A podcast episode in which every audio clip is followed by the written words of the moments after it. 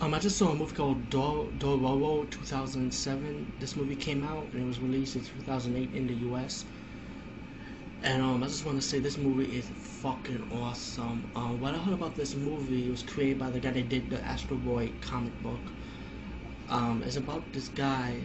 His father made a pact with the devil so he could rule the world. Wow. But he put his son's um, soul on the line. But it's not only the soul. He sacrificed 48 of his body parts to 48 demons. So then when the kid grew up, he ended up having had to get his body parts back by killing 48 demons. I want to ruin the movie completed his mission on that. But um, as you see by the trailer, he fought one of the demons, which was a butterfly demon, and it's pretty fucked up. But the whole movie's not about killing demons, you know. I mean, you have your demons, your blood, your the typical samurai style movie, but you also have your storyline, kind of like a spaghetti western type of storyline.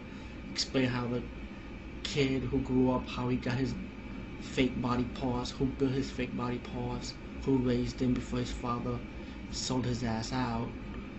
Um, pretty much the movie is good, it's enjoyable. If you're into those Asian type of cinemas, you know what to expect from a type of movie like this. There was a movie before before Doro that I've seen before called Sayuki Demon Slayer. I should review that next time.